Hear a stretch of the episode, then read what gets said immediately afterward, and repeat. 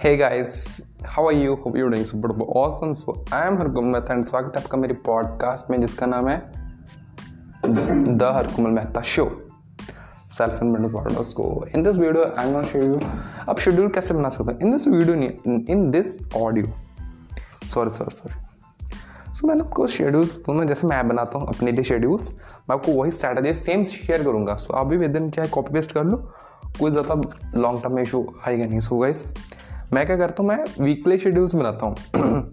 जैसे, मैं बनाता हूँ वीक में कि मेरे को वीक में क्या क्या शेड्यूल्स काम करने लाइक मेरे को कौन कौन सी वीडियो शूट करनी है, या फिर अगर एडिटिंग करनी तो क्या करनी है अगर मेरे को पढ़ाई करनी तो क्या करनी है, मैं उसको दिनों में डिफाइन कर लेता हूँ, ठीक है ना? एंड बाई चांस अगर मेरे को कहीं पर बाहर जाना पड़ा तो मैं क्या करता हूँ कि मैं उस दिन का काम संडे को, फिर सैटरडे को शिफ्ट में लगा कर काम कर लेता हूँ, रात को। तो इससे पता क्या होता है कि मेरा प्लानिंग तो सही चलता रहता है एंड मेरे को इतना प्रेशराइज फील नहीं होता। बट हम क्या करते हम डेली बेसिस पे गोल्स बनाते हैं, भाई सब दिन में आज ये ये बुक पढ़ेंगे, ये काम करेंगे, ये ये वीडियो बनाएँगे, बस। भाई क्या है? क्या है ज़िंदगी? ऐसे अब करेंगे ज़िंदगी में कोई इंसान परफेक्ट होता नहीं है, जितना आप सोचते हो ना। इतना कोई परफेक्ट बनता नहीं है। आप हाँ यार मिस करेंगे, अब ऐसा तो नहीं हम किसी दिन आपका पढ़ने का मन करेगा नहीं, किसी आज देखो सपोज़ कर मेरा दिन, दिल नहीं कर रहा वीडियो बनाने का बट सपोज़ करो, अगर मैं, यही अगर मैं शेड्यूल बना बैठा, अपना डेली बेसिस पे अगर मैं बनाता तो मैं सोचता यार कि हाँ वीडियो तो बनानी पड़ेगी भैया। ऐसे मैं बेकार से मूड के साथ वीडियो बनाता बट कोई फ़ायदा तो नहीं है ना उसका। एंड गाइज़ बस फिर।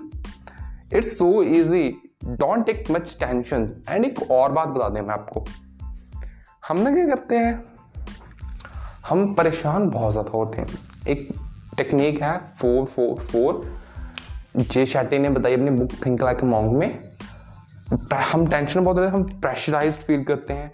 तो आपको क्या करना है, आपको चार सेकंड के लिए सांस अंदर ले। जैसे सांस अंदर ले ली, इसको चार सेकंड मीन्स ये पूरा प्रोसेस चार सेकंड का होना चाहिए। एंड देन इसको होल्ड करना है अपने अंदर, चार सेकंड्स के लिए। एंड जब इसको रिलीज़ करोगे, वो भी चार सेकंड का होना चाहिए।